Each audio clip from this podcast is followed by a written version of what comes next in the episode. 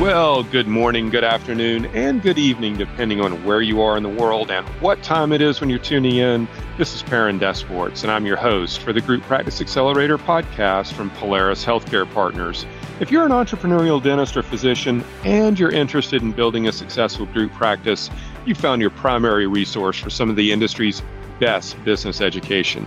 My partner, Diwakar Sinha, and I have decades of experience helping people just like you launch, scale, and ultimately exit successful group practices. In short, we create clarity, confidence, and results.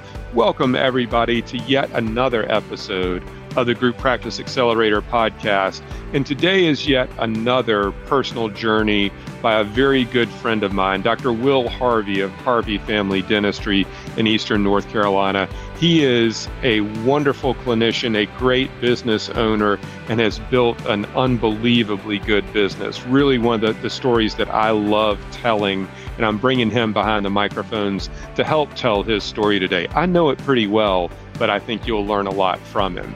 Get your pad and pen ready. You know it'll be a note taking episode, and brew another wonderful cup of that of coffee. The Group Practice Accelerator podcast is on the air. And welcome, everybody, once again to the Group Practice Accelerator podcast. I am your host, Perrin DesPortes. And as I teased in the introduction, I'm joined by somebody who's become a good friend of mine, Dr. Will Harvey, founder and owner of Harvey Family Dentistry in Eastern North Carolina. Dr. Harvey, thanks so much for a little time this afternoon. I appreciate you joining me. Hey, Perrin, great to be back with you here again and look forward to our conversation. Yeah, it's always fun. We we enjoy uh, sharing a lot of dialogue about your business, our business, life, and everything in between. So I don't want to prep this for the audience by saying this is going to be a ten part episode, but we could probably make it into that between you and me if we wanted to.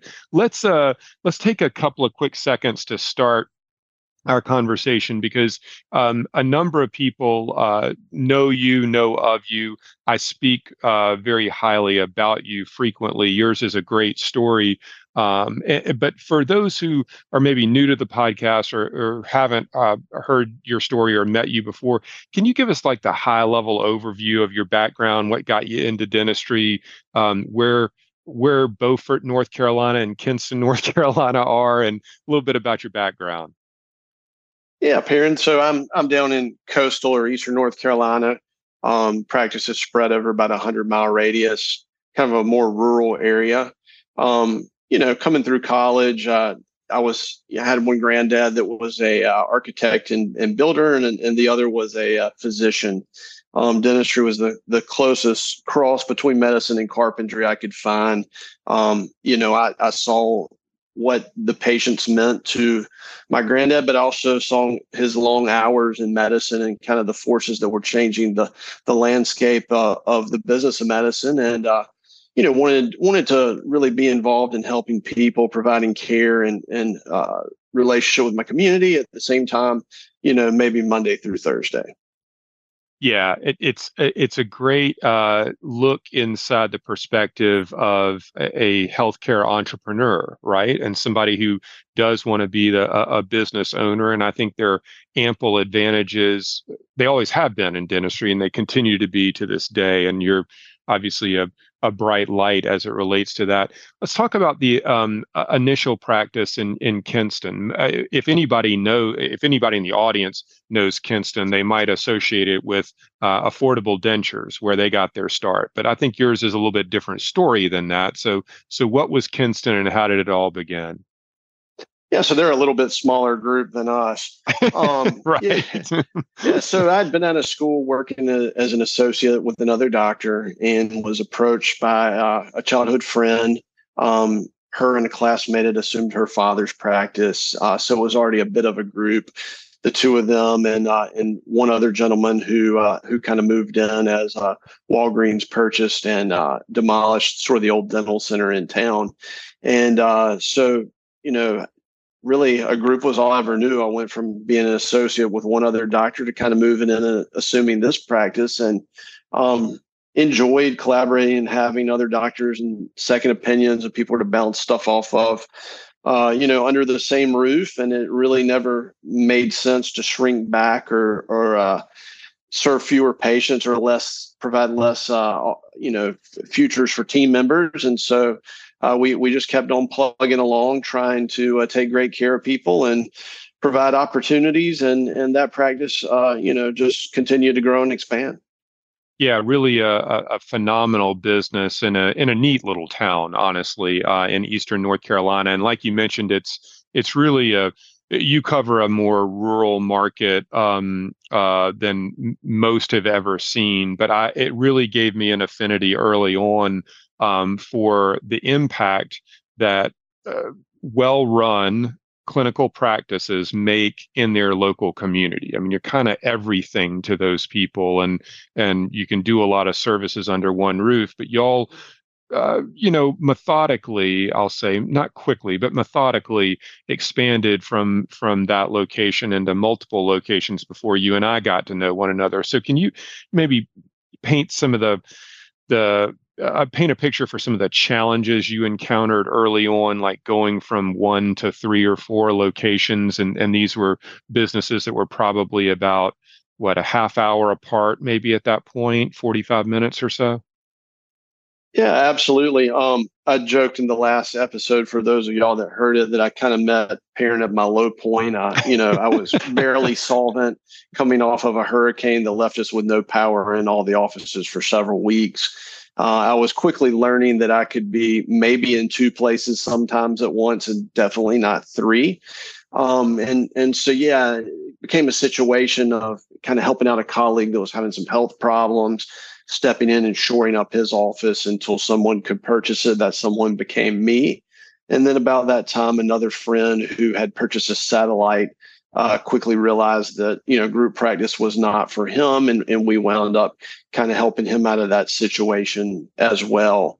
Um, I really like going in and treatment planning these practices and and applying some of the best practices and, and things that I had learned in my my main office um, and, and kind of uh, lifting up the care that the patients were getting, uh, creating uh, more growth opportunities for the team and staff, and you know offering a great place for some of these doctors out of school to land. Yeah, it's it, it's a, a great story and and one that quickly morphed into um, uh, somebody who's really cr- connected to the local community and has what I call a lot of tribal knowledge. Now, I, I will preface all of that by saying for the audience that you know of all the consulting services we offer hurricane recovery is not one of them. So ours was truly uh, a, a, unique relationship at a at a, a incredibly odd point in time, uh, and and you were really you were shouldering a lot of responsibility and and a lot of stress in in those days. But y'all recovered really well from it, um, and then uh, started methodically expanding. Uh, so uh, I think you know our our audience um, tends to tends to kind of skew toward the younger end of the profession, uh, the first half of the career of the profession, so to speak. And a lot of them are, are challenged um, by recruiting associates and, and feeling that if they're going to build a viable business, they have to pick a major metropolitan market, you know, um, Charlotte or Dallas or Atlanta or wh- whatever, right? Where, where all the young associates want to go and everything. But yours is a business that I love because um, you you're in in secondary and tertiary markets, but the stability of the businesses that you're building is is quite remarkable, and your ability to acquire and merge or acquire and and de novo off of it has been um, a multifaceted growth strategy.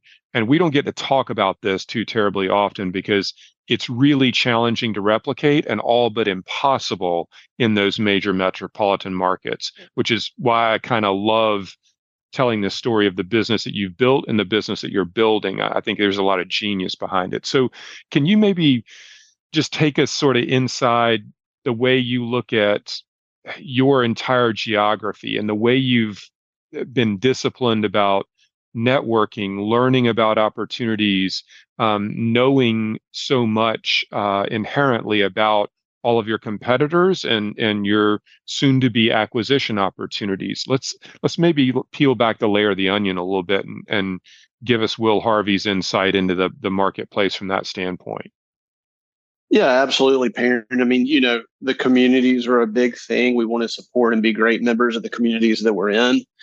And, you know, everything's driving driven by the the needs of those communities and the patients there. And it's all centered around those patients and and they have a they have a need to be served and, and cared for and and we try to find and pair uh, docs coming out of school either back to their hometown or their spouse's hometown where uh, you know they become members of those communities and and uh, really engaged and involved with the patients um, just because it's it's tough to uh, to leave a place um, and, and it and it's nice to serve people that uh, that you know you you come in contact with on a daily basis. Yeah um, you know sorry go ahead Oh, sorry. Go ahead. No, no. I, I was As, it's akin to the hometown hero type thing, but keep keep rolling with that thought. Yeah. Yeah, yeah, absolutely. And then as far as you know, bifurcating or de novo or whatever, I mean, I, I've just really looked to the communities, the paths of development of roads, of pockets of of housing, of uh, retiring doctors, of just opportunities uh, for spaces that just weren't served or underserved. And, um, you know, it, it uh, as as things develop and, and roads change and uh, you know communities grow in other directions, uh, you know, it, it represents um, you know opportunities to kind of move to where things are headed. Yeah, it's really being able to to read the tea leaves multiple years in advance. And I think this is another thing about your business and your area that is completely lost on a lot of people that are um, defaulting to the major metropolitan markets um, due to, for lack of a better term, just like ease and and the, the lifestyle they want to live. There's certainly nothing wrong with that, but knowing your area as well as you do and being able to to see where the paths of development are going and being able to to be connected to people that are that are part of that development process be they real estate construction political or otherwise um, it allows you to to see inside that crystal ball and be able to forecast um, you know years in advance what's going to happen before it happens. I remember a story you were telling me one time about a, a you were looking at um, i can't remember which city it was in but there was a bypass that was being built and this was going to be built in like 24 months and uh, you know from when we were talking about it. And you were talking about like where the location of a dental practice would be the way the bypass came around the the city and everything like that. And i thought good grief man this is like multiple years in advance and he's already got the corner picked out you know? I mean that's that's really being connected to the community being able to read the tea leaves and and forecast development know where your business is going to end up before anything's even broken ground um, very very cool um, so let's uh, let's go back to one other piece of it as well. And you mentioned you touched on associates and um, you know the those who are graduating from dental school uh, and and coming back toward their hometown. And I think you you've been very forward thinking to a degree altruistic uh, and and uh, being willing to share with um, two of, of the well, the two dental schools in our our state in North Carolina, soon to be the third one. Um, but the for the two in in UNC uh, in the University of North Carolina and East Carolina U- University, you're connected very well in those uh, institutions and it, have really laid the groundwork over a long period of time and spent a lot of time um, uh, paying it back to those two institutions. Can you just talk maybe a little bit about your involvement with those two schools and you know how it's kind of helped you continue to to build a business successfully? Yeah, absolutely. I mean, you know, those schools are here in this state to serve the dental needs of of the people of the state of North Carolina, and um, you know, us really bridging that transition or gap between education. A lot of these students have, you know, first generation dentists. They don't have any mentors or, you know, anyone to look up to or to help them navigate that transition. And so um, you know, I've been fortunate enough to have great relationships with both schools, serve on a couple of boards, and um, really try to to help them, you know, fill their their mission statement of, of serving the teeth and and the uh, of the people of the state, and um, you know, meeting these students when they're kids, and and you know, in their dental education, find out what they want, where they want to be, some of them like me you know left our, our hometowns to go off to, to college or dental school swearing we'd never return. And lo and behold you know there's no place like home. We do. And uh, some of them i'm finding have had you know either failed associateships or uh, experiences in cities and things along the way and just find themselves at that stage of life or family that they're ready to kind of get back to a smaller place. And so um, you know that it's it's been a, a great opportunity to sort of provide an avenue for that for a lot of our doctors. Yeah i think uh, the other thing about the way you've um, played this hand of cards so well is that you know people think about growing the business by adding additional locations and then they think about the staffing especially the associates to fill it. And that's sort of the obvious right? And and your strategy has been one to once again think years in advance and think about the the student body, if you will, of those dental schools and who's from your area and is going to be graduating in a couple of years. And if you know that, and if you know that they are probably predisposed to want to return to their hometown, then that gives you a head start couple of years in advance of thinking about okay what practices might be available to buy in that town or if it's a, a legitimate opportunity is a de novo the right strategy for that and it's a it's a it's a completely different way of looking at growth strategy than than what is the formulaic approach um, uh, that's more akin to a real estate play. This one is solving for the hardest uh, nut to crack in our world, which is uh, recruiting and retaining associates. If you know they're coming back home, what can you find that meets their needs and how can we do it together? And I think there's just a lot of genius in that that that far too often um, people uh, it never occurs to them to to lead with the associate versus the practice to acquire. So tip of the cap to you on on that. Um, let's maybe transition now. So so w- when we were first getting the opportunity to work together and you were literally rebuilding the business and your personal home uh, from the hurricane damage. Um, you were like you said multiple locations simultaneously. You were wearing a lot of hats. You were working a full clinical load. Fast forward a couple of years now and you've got some more uh, you've expanded some practices more uh, capacity coming online.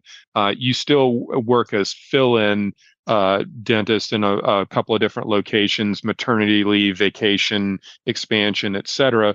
But your role is really more um, all but full time on a business development CEO visionary type of a, a perspective. How how have you kind of transitioned into that role so successfully? Because I think that's a hard transition for um, a lot of clinicians to make. Um, being the entrepreneur that you are, you've you've done it really, really well. I wonder if there's some insight you can share into to what that transition was like, and what do you think makes you great at what you do? Yeah, absolutely. Um, you know, the first challenge is we all have lifestyles that kind of become set to our clinical income, and uh, you know, running a small dental group doesn't pay as well as being a dentist, and and so that that was a first and foremost challenge. I mean, I, I was fortunate enough to have a uh, a wife who was pretty successful over that period of time to help ease the pain a little bit.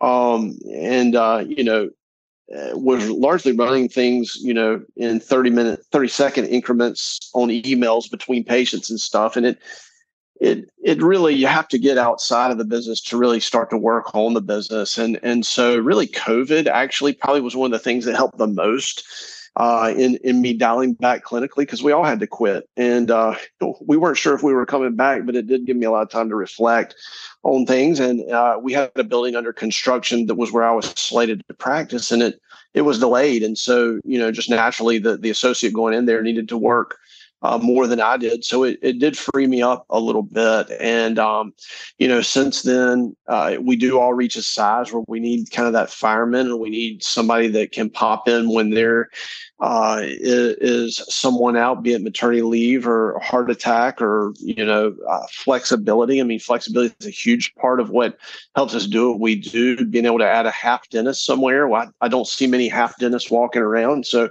if I can be a half a CEO and a half a dentist a couple of days a week until that practice grows large enough to uh, to take on the next associate or doctor, then then that level of flexibility has been allowed us to kind of be nimble and and become what we needed to be to get through each each given situation. Yeah, very well said. What I mean, how do you feel about the business right now that you you built and are continuing to build? I mean, I, I, know feel is tough to it's a squishy word, right? You can't nail it to the wall or anything, and um, but just you know, at this stage of your journey, I think maybe it's just because every year I get a little bit older and I tend to take a little bit more time to reflect. But I think all too often as entrepreneurs, we're hardwired to just go nose to the ground and grind away, you know, and and we don't really even take our foot off the gas to appreciate um, what we've built. How how are you feeling about the business and and sort of where it is and where you are personally? Yeah, absolutely. Um, you know, we still are not without our challenges. They're just different, um, different size or different form. Um, but the track record, kind of reflecting back on, you know, if we survive, call it the hurricane incident or uh, the next challenge, that that we will survive whatever one we we face next. And so, um, you know, it just gives a lot of confidence in in the history that, um, you know, of, of challenges that we've overcome. And you know, when we always kind of make it about the patient and the doctor and our teams and yeah, ha- have everything the, them in every part of every decision, then we're doing things for the right reasons. And I believe that if we continue to make decisions based on that, that uh, uh, that hopefully we'll be fortunate enough to continue to grow. Yeah, uh, I'm I'm very confident that you that you will be, and knowing where your business is now and kind of what the next six to twelve months look like in the the short run is um, is a very enviable position to be in. But at the same time, it did not come without a lot of hard work, stick to itiveness, really drive and determination. And that's um, I, I, like saying that I like it when the good guys finish first, and and um, that's part and parcel of what we're talking about here today. So, Will, you know, looking back on your journey, if you can share you know one piece of advice that you'd share with yourself when you were you know 10 years ago or 15 years ago um, if you knew now what you knew then that type of thing what what might that be like uh, or any you know sort of parting words of wisdom for our audience um, that's that's starting out their journey and is looking to to build something similar to what you've got? Yeah i mean it, it is a lot of hard work and sacrifice um, and you know uh, eventually we hope all hope it becomes worth it. Time is kind of a, a huge thing. And and uh, early on when we don't feel like we can afford the best coaches and advisors maybe is when we need them the most. And uh, I, I wish i'd engaged you guys earlier. Probably would have saved me a lot of money and a lot of time and, and decisions that uh, I, I kind of stumbled around and had to learn things the hard way um, and and so yeah finding finding the right people and right team to work with so that uh, you know you can sort of accelerate your growth by leveraging their knowledge and their guidance. Well uh, you're you're kind to say that. I did not necessarily mean for that to be a, a prompt question but what you i appreciate your your candor knowing you as well as i do. What i will also add for the audience is that um, uh, you know, we've got uh, a lot of people in our audience are forward thinking and they're um, uh, they seek education, right? They they seek to learn and and accelerate the learning curve and and not replicate others' failures, make the same mistake twice. Um, Will Harvey is one of those guys that seeks a lot of coaching, a lot of guidance, and and for as long as I've known you, I mean, we're a strategic coach colleagues. You're you're in that program now. I just rolled out of it. Uh, you've been in another uh, a number of other uh, coaching and mentorship um, uh, groups and and industry groups and things like that. And you're also somebody that seeks a lot of clinical education, both for you and for your um, for your associates. And I think that sort of mentality of always looking to learn and and learn from others um, is ver- versus being head down, go it alone. You know, I don't I don't need anybody else's input. I think that has served you well. And I don't, I'm not just talking about our relationship, certainly, but I think you are predisposed to um, to seek that, and I think that pays a lot of dividends for you um, because you bring up a lot of a lot of highly educated topics to me and it keeps me on my toes too so i appreciate that aspect of it but um, this is uh this yeah absolutely we have to have to stay relevant and uh you know every the world moves along faster and faster and uh you know the more we can learn from each other and and help elevate uh each of our journeys and games the better. Yeah very well said very well said. Well, this has been great. I, I, really appreciate you being on with me today, and our, our, audience is better for it. I enjoy the time that we get to spend together. This is a little bit more uh, maybe structured and um, uh, uh, different from our normal conversations, but I know that the people in the audience uh, can glean a lot from from your guidance and and your your story, and it's a great one. And I really appreciate your time and being with me today, my friend. Yeah, absolutely, my pleasure. Awesome. We, it will not be the last time we have you on the uh, the podcast. That's for sure. You were a hit the first time, and I know you'll be every bit a hit uh, on this next episode. For those in our audience, if you do have questions uh, about anything that Will and I covered today, uh, or certainly anything that's top of mind for you, I would encourage you to drop me a line directly at Perrin at PolarisHealthcarePartners.com. And of course, you can find more about who we are and what all we do at our website at polarishealthcarepartners.com. Thanks so much for being a listener and a subscriber. We'll see you on the next episode.